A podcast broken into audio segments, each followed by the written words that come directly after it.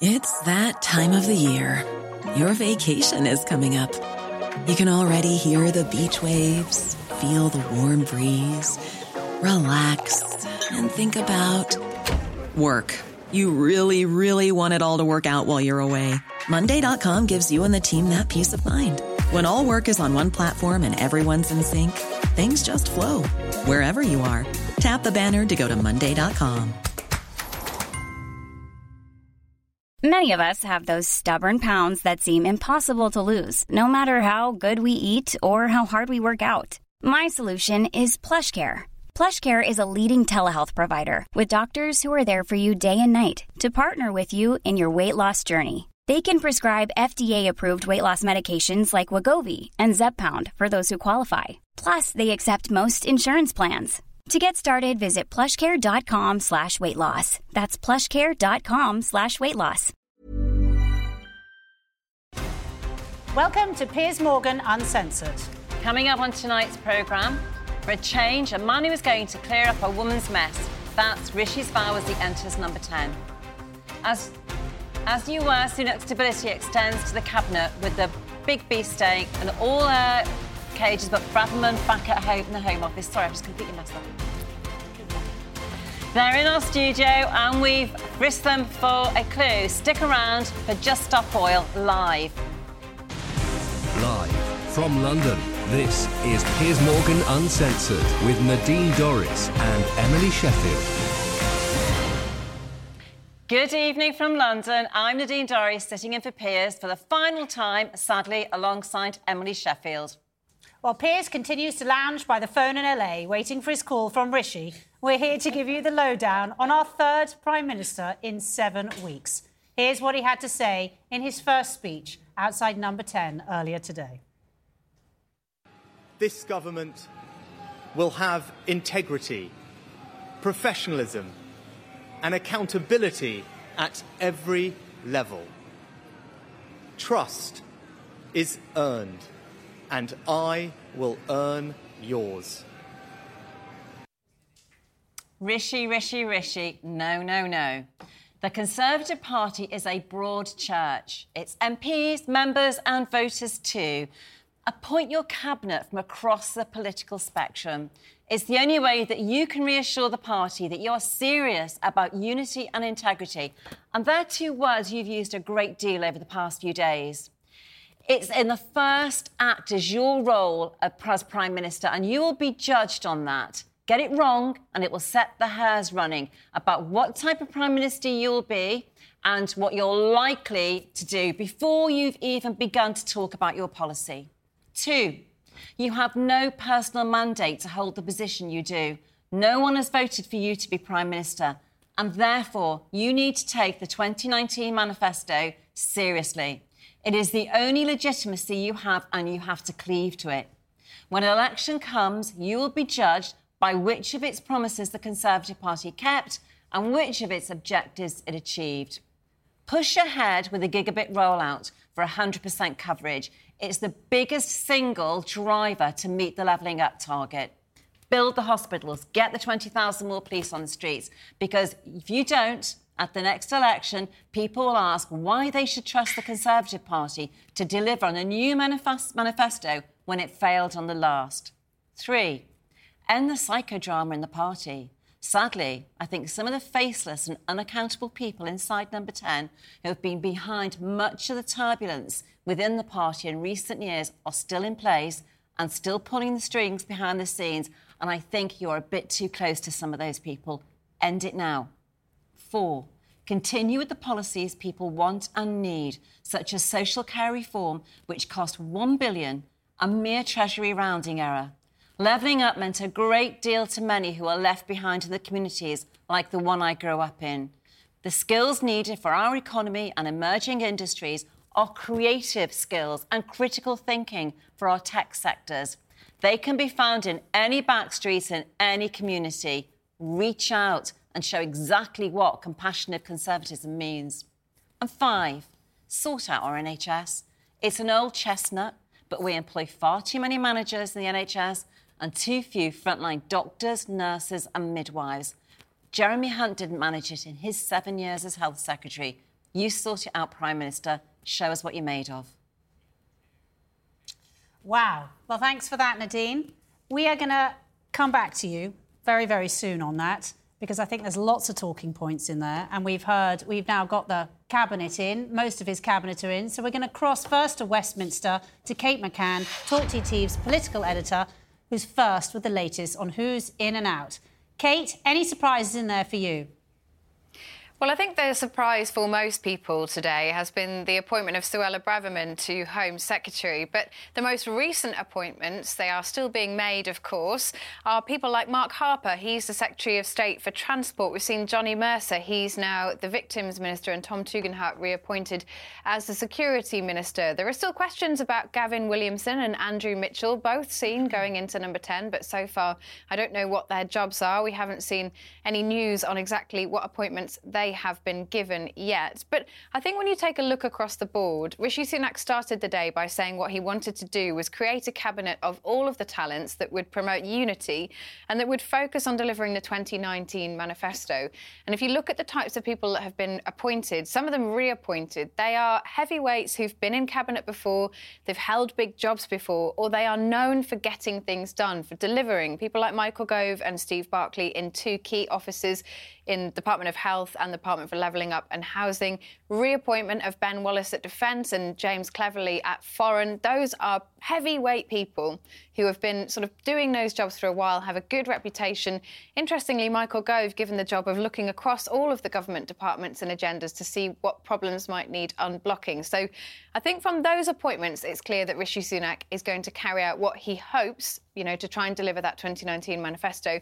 But there are some appointments that are causing a little bit of concern, I think it's fair to say. And the one so far that has got Labour's backs up, maybe that's what the Tories want, Nadine, maybe you can tell me, is the appointment of Suella Braverman at Home Secretary. You know, she was sacked, she resigned, but essentially she was asked to resign because she broke the ministerial code just a week ago. She sent private documents via email to somebody who wasn't in the cabinet. They needed cabinet approval. She was asked to leave. She handed in her resignation. It was very clear from that letter that she was unhappy about it. There'd been a row in the background between Liz Truss and her about immigration. And just a short time after that resignation, she's back in cabinet, back at Home Secretary, and she has some fairly strong views. I think that appointment tonight is the one that is rustling the most feathers. Great. Thank you, Kate. So much to talk about, Nadine. First, let's, because she's just talking about Suella Braverman. Now, this is, a, this is a Prime Minister who came in on his speech, in his first speech to the nation, he talks about reinstating integrity. He then reinstates Suella Braverman to the Home Office, who had just been removed by Liz Truss for breaking the ministerial code. So I just want to get your reaction first, and then I'm, I'm going to go to the panel because I, I, I, think for many, the return of Suella Braverman was quite a surprise. Yeah, and I think we're going to hear a lot about that actually, because I know a lot of my colleagues in the Conservative Party are not overwhelmed and um, and are overwhelmed by her return, or weren't overwhelmed by her when she was in the Home Office, so, office before. Both, and, uh, sorry, underwhelmed. And um, I, I, think we're going to hear more about that rumbling on over the next few weeks. I think that's probably a big slip up. The rest of the cabinet, actually, I mean, I've sat in cabinet with most of those people. It's not a lot of change. It's actually the cabinet that's been in place the last year. Plus, I don't know if you remember, but Boris Johnson put in place a temporary cabinet over the summer. It's kind of a mishmash of them both. But don't you think you were saying at the beginning in your five points, you've got to build a unity cabinet? I, I feel that is quite a unity cabinet. That feels like that is bringing a lot of elements from right across the party. Yeah. And I, there's I, not much change, though, to be honest. There's not much well, change. Well, you've got a very a big lot of those people in, were in Michael Gove, Steve Barclay. A lot of those people were in the cabinet before. They're well, Steve there, only, to be fair, Steve Barclay had only just moved into health and then was removed by Liz Truss. We've got a new chancellor. That's that. That's a big deal. Um, eh, Salma, what, what's your view? I, I, feel this is a unity cabinet, and he's made he's made a lot of former advisor to Sajid Javid. So I think what's interesting is that yes, you can absolutely say that this is a unity cabinet, but there are also political realities to it. Uh, so it's not just about sort of having this broad brush and saying, I'm really, I'm going to, it's all going to be rainbows and puppies and I'm going to bring this cabinet together. It actually is the fact that Suella Braverman went out early to support Rishi and she is um, a figurehead in the very powerful ERG, very messy ERG group that can cause a lot of trouble. And so I don't think Rishi was really in a position where he could move that. And again, I'd love to hear Nadine's view on this, but you know, a lot of those people, like James Cleverly, were big Boris supporters and actually does Rishi really want those people on the backbenches causing trouble? So I think that's also a, a, political move. Nevertheless, it is sensible to bring some stability into cabinet. It is sensible to make that as wide as possible. The challenge he's going to have is really is everybody equipped in this short space of time to be able to deliver on the things that you need to deliver. Nadine, you were absolutely right in the list that you gave at the beginning, delivering on the 2019 manifesto commitment. But those hospitals, those um, extra police officers, all of that is going to require real operational delivery. And this is not a criticism of every, anyone in the cabinet, but you know there are lots of people on the backbenches of the Conservative Party that could do a lot more with the delivery. And I think a few of these people are a bit too new to that cabinet I, I just want to bring in here because we've got the Labour advisor Richard Power Sayeed, former Labour advisor Richard. Um, what, what's your feeling on Suella Braverman? Because I, I, I feel that she, I, I absolutely agree with, Sal, with Salma immigration was a big, big thing on the doorstep in the last election. Perhaps and so. I think it's going to be a big thing on the on the doorstep, particularly up in that red wall again. Mm. So how's late? Labour doesn't really have an answer for immigration. It's one of those ones they keep sort of slithering around. But they are it, it is it is a big issue on people's doorsteps. So how are they going to counter? How are they going to counter this? I look at the uh, appointment of Suella Braverman and I just think that looks like an act of political weakness. It looks kind of desperate. Like, here's somebody who is recognised as being not simply a person on the right, but a person on the right who is unusually superficial in her political presentation, unusually insubstantial in the kinds of things that she wants to talk about when she's going out into the media or when she's at a Tory party conference. There are people on the right who are bigger hitters than her, and, they, and for some reason he's gone with her in home as for Home Secretary in you know in the coming weeks and months. Do, do we think? And Salma, you might might know. She backed Rishi very early on. Um, it, was this a deal? Was this a deal done I'm, behind closed doors to get wouldn't It wouldn't surprise me. I'm very sure it and, was. And, and I've got to, I've got to say, I do agree with Richard that it's kind of you can read it both ways. Is it an act of political strength to try and unify and stabilise, or is it an acknowledgement of political weakness? And Nadine said it again at the top. You know that that idea of one's mandate, that idea of kind of like what I can get away with and what people will actually wear. So even though, and look, you know, I am glad that Rishi's there. It is stabilising. It is stabilising for the markets. We, we have saw gilts fall yeah. dramatically. So, so, so... There, there is a point. But we're not out of the woods with Rishi's premiership, and we have to be really alive to that fact.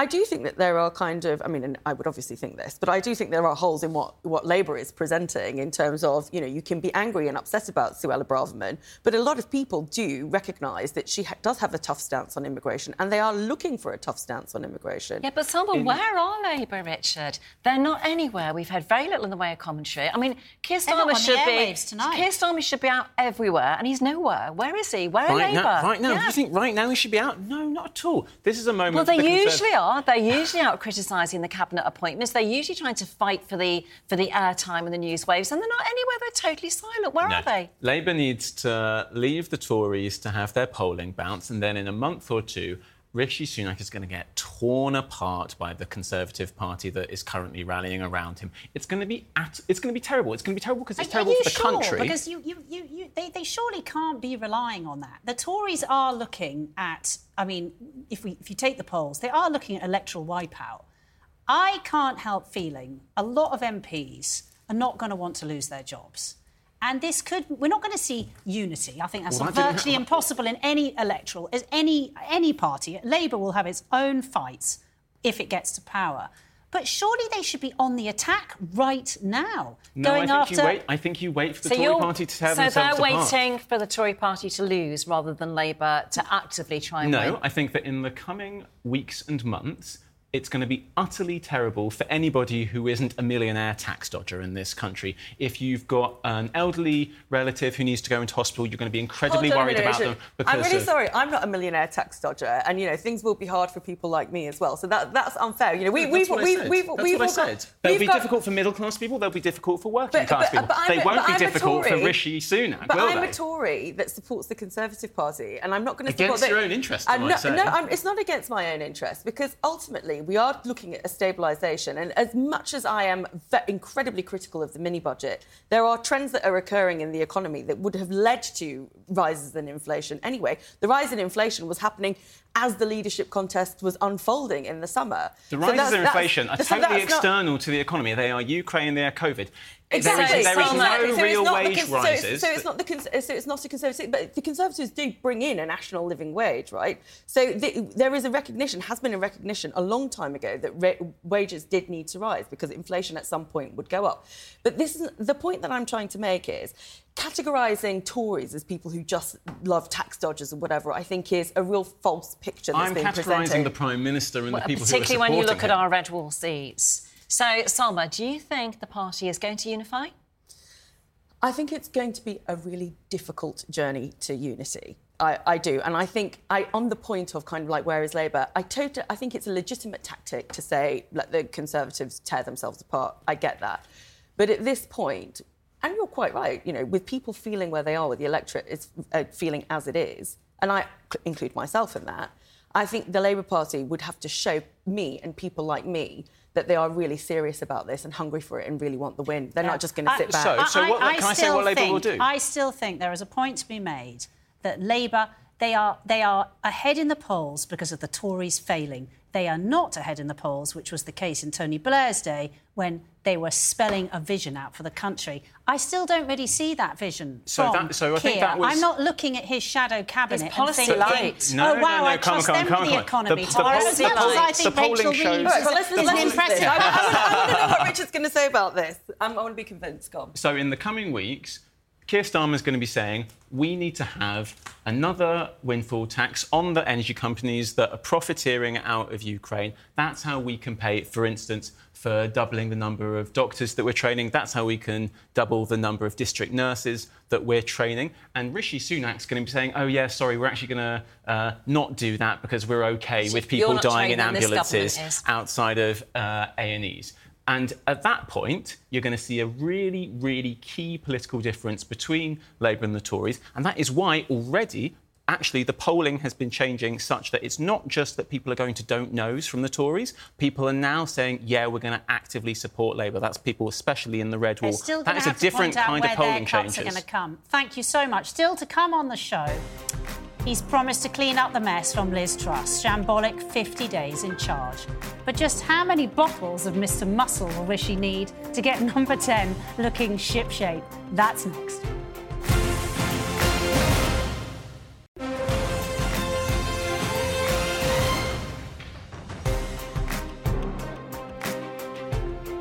Welcome back. Well, Rishi Sunak has created Liz Truss's top team and retained leading allies of Boris Johnson in his new cabinet. Let's bring in former Conservative MP Ann Widdecombe. Ann, what do you think of the makeup of the new cabinet? Well, he's obviously going for stability. That's obvious in his choice for the top jobs. Uh, bringing back Suella, uh, who after all has only been gone for about five minutes, keeping Jeremy Hunt, uh, a foreign secretary similarly. Uh, obviously going for stability, obviously also going for both the right and the left of the party to fulfil his promise of cabinet of all the talents. Um, the real test now will be uh, the parliamentary party, um, because it has been ungovernable. Uh, and now the big question will be, given the breadth of the cabinet, uh, whether it will now just get on with it. Because if it doesn't get on with it, uh, Keir Starmer will. And Ann, how much hope do you hold out for that? Do, do you think do you think he's going to manage it? Do you think do you think faced with electoral wipeout that there, there might at least be? I mean, I heard other commentators saying today they're just he'll probably be hoping to at least get till January or February without some big row. Uh, well, I mean, the real test will be when the first thing goes wrong, but uh, uh, there's nothing like the prospect of being hanged in a fortnight to concentrate the mind. Uh, and okay, it's not a fortnight, but it is only two years to the next general election, with Labour having an unprecedented lead, which I believe can be cut, actually, quite soon. But it won't be cut uh, if there is a continual factionalism uh, and threat and people putting in letters and all the rest of it. Parties just got to calm down. And on that rests everything. On that rests all the law and the profits, so to speak. Everything so, rests are you, on are you the happier? behaviour of the parliamentary party. Are you happier tonight than you were, say, last week? And what do you think? What, what do you think will happen the first time he drops the ball? What do you think the first big issue will be? Well, I mean that that that is the big question as to what will happen when he, he drops the first ball, as he will, as all prime ministers do. Uh, and uh, in the past, the Conservative parliamentary machine was very, very disciplined, and it just stood behind uh, the prime minister. I can remember, however, there is a parallel here. I lived through in Parliament the deposing of Mrs. Thatcher. And I can promise you that feelings were running very, very high. Parliamentarians not speaking to each other, absolutely furious. The whole thing had to be settled down by John Major. And it was because there was a prospect uh, of a general election within a couple of years, exactly where we are now. So I believe that things may calm down for that reason. And also, it's interesting, one of Major's first pronouncements was, I'm going to have a cabinet of all the talents. Rishi Sunak, one of his first pronouncements, he's going to have a cabinet of all the talents. That will calm a lot down because everybody will feel they're represented somewhere in the cabinet. And can I ask you, uh, you know, Labour have obviously been calling for a general election. I think they realise that's that's not going to happen. Uh, the Lib Dems were admitting today that they, they didn't think that was likely. When do you think he should call an election? Do you think he should leave it as late as possible to give time for the economy, to give time for the economy to recover? Because it's not in a good place right now. He's got some really tough decisions to take. No, it's not in a good place right now. Uh, nobody's economy is in a good place right now. Uh, and I don't see everybody's economy, including ours, being in a good place uh, within the short space of two years, but it will be in a much better place. That's what he's got to uh, aim for. And if everything is calmed down and we can see where the ship is heading, um, I don't know where Keir Starmer's ship is heading because he simply doesn't have a set of policies. If we can all see where the ship is heading, uh, I think that will reassure the general public immensely. And I know that people are saying, as they said after the fall of Thatcher, as exactly they said then, never vote Conservative again. But faced with the choice between that and a socialist government, they'll vote Conservative even if they hold their noses. So, Ann, in 92, that general election that John Major that we faced after ousting of Margaret Thatcher, the Conservatives only just held on by the skin of their teeth.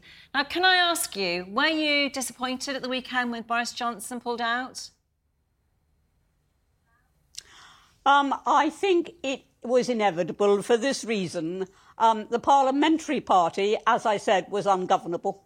Uh, and if he'd come back, he'd have come back to exactly the situation which he left. And I don't think the party uh, would have been any more stable and settled. I think what Rishi has done is stabilise the situation. Um, and although I was a Truss supporter because I, I liked the bold vision, um, I now get behind Rishi, and I hope that everybody else will do the same because if they don't, we're going to have Keir Starmer. Thank you so much, Ann, for joining us this evening. Thank you. In his speech outside Downing Street, the Prime Minister admitted mistakes had been made by Liz Truss and that the government would have to take tough decisions to restore market confidence.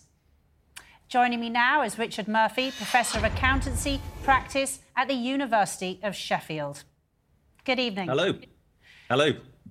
Just talk us through how big are the economic problems facing the new Prime Minister? We have seen the gilts uh, stabilising; they've, they, have dropped. Is, is, that going to be is that going to be a, a help for him? Not really let's be honest, I've just got the chart open to have a quick look at it because I heard you mention that earlier. And gilts tonight are at the level they were last at in June 2010. Um, they have fallen a bit today, yes, but they could rise tomorrow, and they might in reaction to the budget on Monday. These things are volatile. The fact is that the volatility is still there. There is nothing that has greatly reassured markets since Kwasi Kwarteng has gone, and that definitely did help. But and the reversal of the mini budget, of course. But right now, we're all sitting in tent hooks wondering what on earth is going to happen on Monday. I've just heard uh, Winnie, Widdecombe saying every prime minister literally has their first disaster and budgets are very often those disasters. I have a very strong feeling that Monday is going to be a very comfortable, uncomfortable evening for him, and the newspapers might not be happy on Tuesday morning. There will be something in there which is going to upset everyone. So, Richard, what do you think the Prime Minister needs to do now to turn this around, to, to steady the markets, to, to put the measures in place that would make you happy? What does he need to do? Well, the first thing he has to do is not worry about the markets. The markets will sort themselves out. The reason why the markets will sort themselves out is that by next February, inflation will be declining. That's a simple mathematical fact because inflation is a measure of one year's prices compared to the previous year's prices. Well, by March next year, certainly, we'll be comparing March 23 prices with March 22 prices, which will have already been inflated by Putin's war. So as far as the markets are concerned, inflation will be down and they'll be much happier. Prices will, of course, not have fallen one iota, but there will be happiness on their part that inflation will have fallen. So markets are easily satisfied by simple things like that. What people in general aren't happy about is the fact that tonight a plate of pasta is costing 60% more than it was only a few months ago because of real underlying inflation. That's the disaster we've actually got. And if he's going to keep not just the markets on side, but business on side, and remember the Tories are the party of business, he's got to deliver growth. The only way he can deliver growth, and yeah, that's exactly, by the way, what Liz Truss said, but he has to do the same because if he doesn't, we are moving into a very rapid recession. And the only way he can deliver growth, because Brexit isn't going to help exports, that's just a fact. Let's not discuss the politics of it. That's what we know. And businesses aren't investing because of high interest rates and because of uncertainty. And consumers are pushed to their limits. The only thing that can now grow our economy is increased government spending. So, what he's got to do to actually keep the markets happy is the exact opposite of what most people are saying, which is spend more, which would deliver the levelling up agenda, which I know that you're particularly keen on, Nadine, but it would deliver the security for people's jobs and their futures and keep them in their homes. Because if we don't bring interest rates down, millions of people could literally end up homeless within a year. They won't be able to pay their mortgages, they won't be able to pay their rents, they won't be able to feed their children. I don't so, know how Rishi Sunak would deal with that. So, Richard, can I ask you, who do you think would be a better Prime Minister for the economy? Rishi Sunak or Keir Starmer?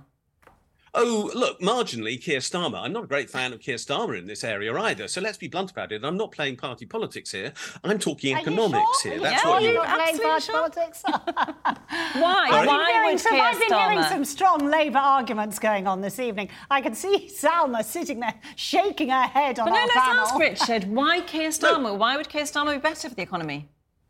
Well, look, I said he marginally. Said nothing. They have promised a 28 million, billion pound fund for investment, for example, in oh, sustainability. Oh, on, I actually think it should be 100 billion. Look, hang on. I think it should be 100 billion a year, and that can be raised. I don't see a problem with raising it. I would change the how, rules on how, ISA. How is that going to get raised? We, we just Increase saw borrowing? Liz, we just saw Liz Truss come in with all these unfunded, a unfunded tax costs, but a huge level of borrowing to fund those tax cuts and for, the, and for to help out with people and their energy bills. And the markets reacted violently. You seem to be arguing right now that we were sort of re- for Trussonomics again. You've even I'm been talking about should... growth, where most economists have said there's nothing we can do about growth for the next two years. We have to deal well, with inflation. Wrong. Let, let, let me explain why they're wrong. I mean, let's go back to we have a crisis. Sunak was absolutely right. We have a crisis. And in a crisis, the only thing a government can do is spend. We're in a crisis so bad, there's probably been nothing worse since the beginning of the Second World War. Thankfully, we're not at war ourselves. But the downturn that we face is so catastrophic that we need to follow the rules of that time. We actually borrow from our own population. We encourage people to save with the government. That's where I would get the money from to do that levelling up and sustainability program. But let's not get frightened of the national debt. Let me show you what the national debt looks like. That's it. Anybody who's watching who doesn't want their share of the national debt, would they please put it in an envelope and send it to me because it's just money. Well, we That's just saw the cost of borrowing is. going Makes up Makes the world go round. They were, they, were, they, billion. they were unfunded. It was unfunded. It was unfunded tax cuts. And the markets reacted, and the, the borrowing you went up. Do you just want us to keep paying huge amounts of interest uh, and, and just Salma. keep borrowing and borrowing? I, Can we bring Salma in here? Let me Yeah. be clear. We don't need to pay large amounts of interest. We can tell the Bank of England to cut the interest rate. We don't need to actually increase that interest rate. And by the way, the the way in which the by the government calculates its interest costs are really totally wrong. The interest cost is nothing high, as nearly as high as the government claims. Okay. Its accounting is wrong. I'm in correspondence Okay. with the Office of National uh, Statistics on that. Well, listen, we can Richard- afford to spend. Richard, we're going to move to our pack. Thank you so much. You've raised lots of. Yeah, I, I, there's a lot. I've got to take it to our pack because I've seen Salma literally shaking her head about ten times. So I'm going to let her have a chance to come back on some of what you've said. Salma, just pick up because I literally saw you going, "Oh, what is he saying?" So I sort I of- just I- want to have a, a counterbalance I- because I- you did I- work for I- Sajid I'm not an economist, and so you know, I think I think we have a, a better sort of economist in the studio who can um, talk to some of the most specific points. But I mean, you just said it there. He, what he's talking about is Trussonomics, and Yeah. we've just seen that massively fail. He just said the markets can look after themselves. Well, No, we've but just markets- seen what the markets So, do when they're so not happy. I, I'm I'm like pretty uh, typical conservative, right? And I am I'm probably not typical for, for current conservatism or where that is. In that I think that the state should be smaller because I think other people in the markets do it better. Now that's not because I, I think that it should be completely free or laissez-faire. It should be properly regulated, but actually private capital and the markets do things better than government. And the idea that government is responsible for growth is a complete anathema to me as a conservative. I think it is about entrepreneurs. I think it's about small and medium-sized businesses and big businesses. And you think government should be there to help them Yes. run And- their businesses as they feel? Uh, but I'm also not one of these people that thinks that it's all about cutting red tape and it's just about deregulation. I think good regulation uh, can deepen and strengthen markets and sectors. I just think it's so silly to say, oh, we just should tell the Bank of England uh, where they should set their interest rates. Well, we can't, by the way, 'cause they're they- independent They, are for a independent start. for a reason. And all political parties at the point of that independence agreed that it should be independent and it should not be a Hmm. No, political we just- we decision. just We'll saw go back We just- to the old days of the ARM. Well, we there, there just is saw a a nuance, summer though. when- On, in his defence, though, there was a nuance to his argument. And yeah, the, the Trussonomics, the big failure was that the markets were completely unprepared for what she was about to say. I don't And- think that's. Can I can, can I correct Well, you a little they, bit on that? well, on the 45p tax, they, they, they're abolishing Sure, that yeah, ban. They that. had no idea that was going to happen. Now, they'd already factored in the other stuff, but they had no idea about that. And there is an argument to say that when you go out to stakeholders, when you go out to the OBR, the IMF, and others, and you talk through with them what you're about to do and give them the chance to interact with that and to put their point of view over, that when you announce a policy like you're going to increase borrowing, you don't get that violent reaction that we Yeah. got from the markets. And that was the failure of what happened with Liz Truss and her mini budget. It was the fact that it was sprung on the markets and they had I don't think no it was idea. only that it was sprung; it's that so much of it was uncosted And unfunded, But- but yeah. let's In, bear in- in mind- in- in- in an inflationary period. Yeah, but you have that discussion beforehand about Yeah, yeah, how it's going to be But I- costed. I, I, it think was how that, it I think there would have been a lot of pushback on her mini budget anyway. And I then think she that- might I have think this changed is her not position. quite right. I think this is not quite right, guys. And just to say, I'm also not an economist, but I do know. No, but it was very nice to be uh, to pretend to be one for a few minutes. such. Um, 89% of um, of those of that borrowing and of those tax cuts um, in the mini budget were pre-announced. 89% of it, and during that period when that had been pre-announced, gilt markets did exactly the same thing that international markets were doing. So actually, there was a lot more space for spending or tax cuts, or not that I'm a fan of Trussonomics, but there was a lot more space for it um, in the markets, and I think is generally recognised. And we need to think back. We need to think back to 2010, right? At that mo- at that moment, we had Cameron and Osborne making a political ac- excuse out of a crisis, and the result I'm was tens sorry. of thousands I of do- people I'm died. sorry. I And do not the accept IMF that. Even I the do IMF, the IMF Do themselves not said that it has that ruined as a political choice. That was not a political choice. You left the country with no money. That's nonsense. That's nonsense. You even left the, the country IMF with said. no money. Even the Okay, IMF said. okay, no, no. okay, I'm, I'm going to make this point. I- even the IMF said that it ruined I growth. Even I'm the IMF sorry. said that. I've got to thank thank you now, um, both of you. Very lively. Salma before it and- comes to blows. Whoa. thank you to our panel, Salma and Richard. But coming on next on Piers Morgan Uncensored, is this really public service broadcasting? My thoughts on Channel 4's latest bit of attention seeking.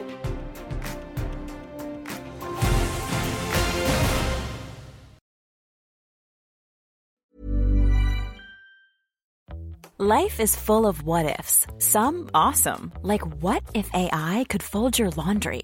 And some, well, less awesome, like what if you have unexpected medical costs?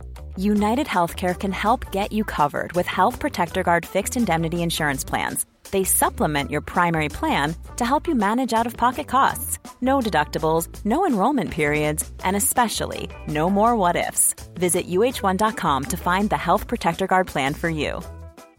This is Paige, the co-host of Giggly Squad, and I want to tell you about a company that I've been loving, Olive and June. Olive and June gives you everything that you need for a salon quality manicure in one box. And if you break it down, it really comes out to $2 a manicure, which is absolutely insane. It's also so easy to get salon worthy nails at home with Olive and June. The difference between how your nails used to look when you did them yourself and now with the Mani system is a complete game changer. The best thing about Olive and June too is it's a quick dry. Dries in about one minute, lasts for five days, and full coverage in up to one to two coats. Visit oliveandjune.com slash perfectmanny20 for 20% off your first system. That's oliveandjune.com slash perfectmanny20 for 20% off your first system. Many of us have those stubborn pounds that seem impossible to lose, no matter how good we eat or how hard we work out. My solution is PlushCare. PlushCare is a leading telehealth provider with doctors who are there for you day and night to partner with you in your weight loss journey. They can prescribe FDA-approved weight loss medications like Wegovy and Zepbound for those who qualify. Plus, they accept most insurance plans. To get started, visit plushcare.com slash weight loss. That's plushcare.com slash weight loss.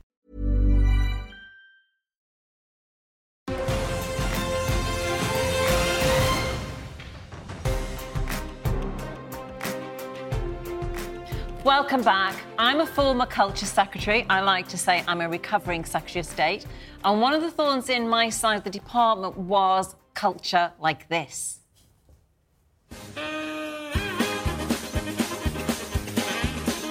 How do you feel about that penis?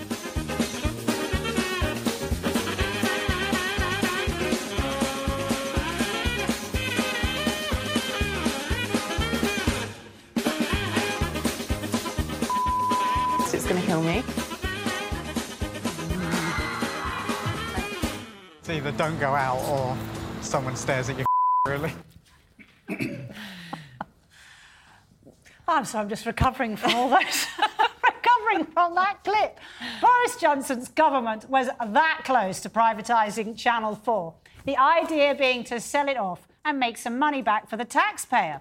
But the decision is on hold while a new lot of ministers re examine the business case. Same goes for the review into the BBC licence fee. And clips like this won't change things. We showed you this yesterday, but it's worth a replay. Well, this is all very exciting, isn't it? Hello and welcome to our look ahead to what the papers will be bringing us tomorrow. Am I allowed to be this gleeful? Well, I am. So, scrap the licence fee and sell off Channel 4. Joining us now is Patrick Barwise, Emeritus Professor of Management and Marketing at the London Business School.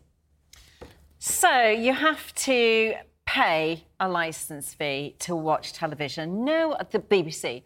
No other broadcaster. I mean, it's 36 billion pounds a year, if I remember rightly, that No, they no, no. raise from the Three million. point- 3.6, you mean? 3.6, that's exactly what I meant, obviously. Mm. So, do you think that's fair when other broadcasters don't get a penny of public money? Uh, well, it's not quite true that other broadcasters don't get a penny uh, of public money uh, because the BBC in the UK gets most of the licence fee money. It also funds things like uh, it funds the the World Service outside the UK, Well, that's funded by the Foreign Office as well. and, and it's a mixture now. Yeah. Um, and uh, S4C, the Welsh channel, and so on.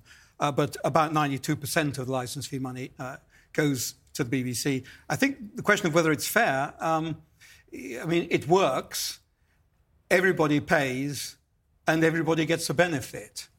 Uh, that might not have been true sort of in theory, but it's actually what's true in practice. So, yes, it works very well. But does we've it work numerous very- but times, let me just finish. It's, we've numerous times had the question of should we replace the license fee with another funding method. I hope we're going to have that again. We're, we're still waiting. It's a bit like waiting for Godot for this independent review uh, looking at the alternative methods. Uh, if that is a genuinely independent review which looks at the alternatives, And comes up with good ideas. uh, comes up with good ideas but also tests against the evidence, then uh, my hunch is we will end up uh, either with the license fee continuing or with a universal levy like the German system in which every household pays. Okay?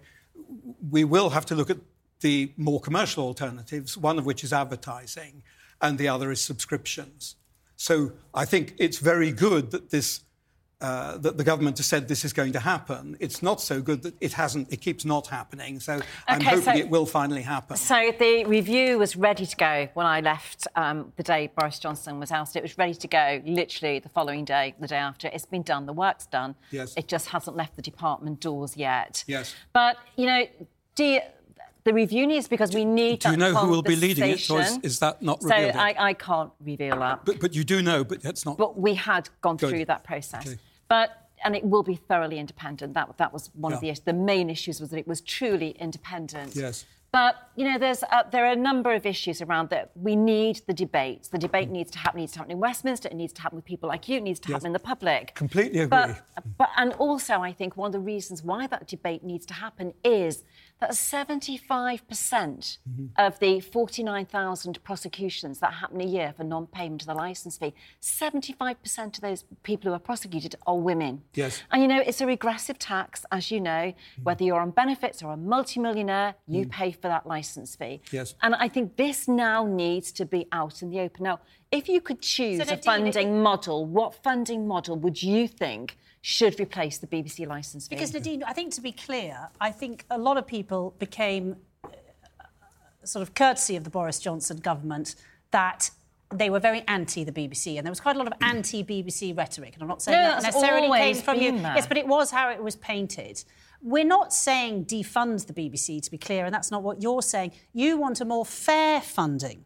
So we're not saying we're going to get rid of the BBC because I think a lot of people get an absolute panic that the BBC somehow is going to become some sort of commercial enterprise. A lot of people really love the BBC. You love the I love BBC. BBC. What we're talking about is new funding models that you would like to see fairer, that it's not a regressive tax. Can we be clear on that? This funding model, which has been in place, as you, um, you, you remember better than I do, goes back many, many years. It is simply no longer fair that people, I, I froze the licence fee for two years now as mm. Culture Secretary. It's no mm. longer fair that people have to continue to pay this escalating amount, this cost every year, particularly Well, it's cost not of escalating. crisis. You've frozen it for two years. I fro- it was So it- it's escalating. not- No, it's- that's it's why it's I not froze escalating. No, no, no, no. They've, they've had real I'm sorry, cuts Can in we bring terms some facts in here, please? Okay. If I did freeze it, that is a fact. if it's, That's it's a fact that you froze it, okay, but there are some other very pertinent facts about what's happened since 2010.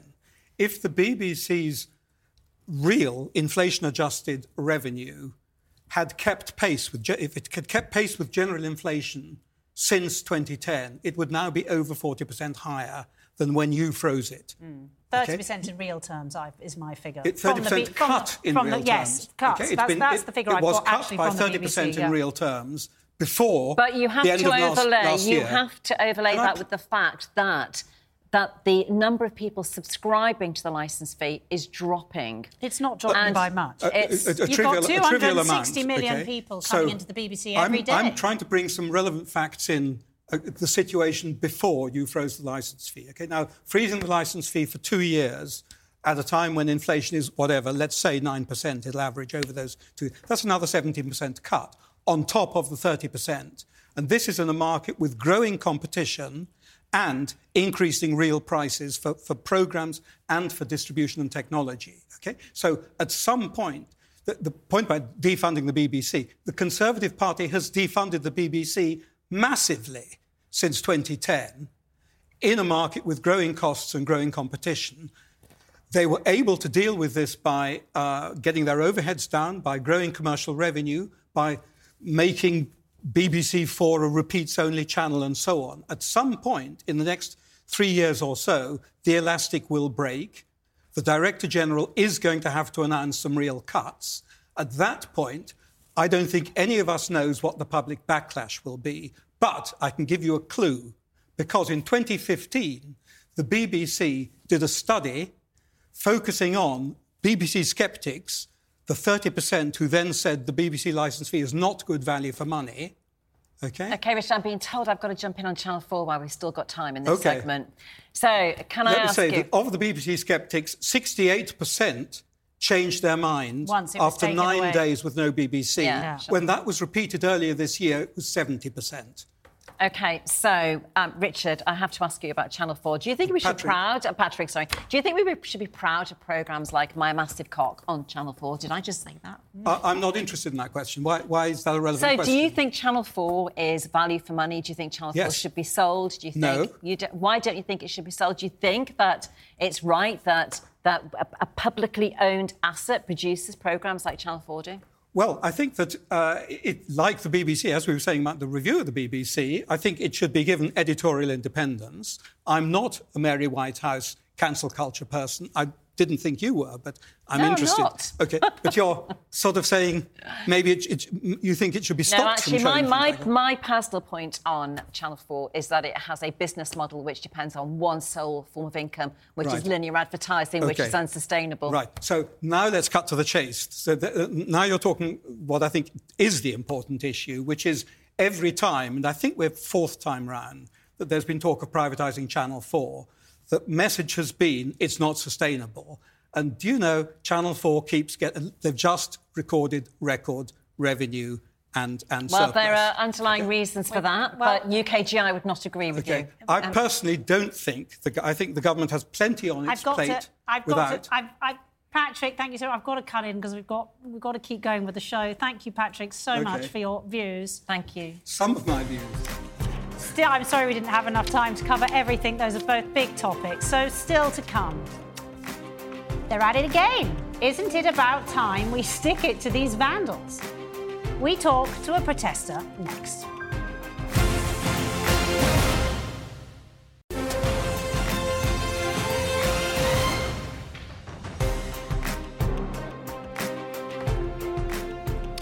Welcome back. Another day, another Just Stop Oil protest. This morning it was the turn of 55 Tufton Street in central London, a favourite hangout of Liz Truss, actually, home to right wing think tanks targeted for their work lobbying for fossil fuel companies.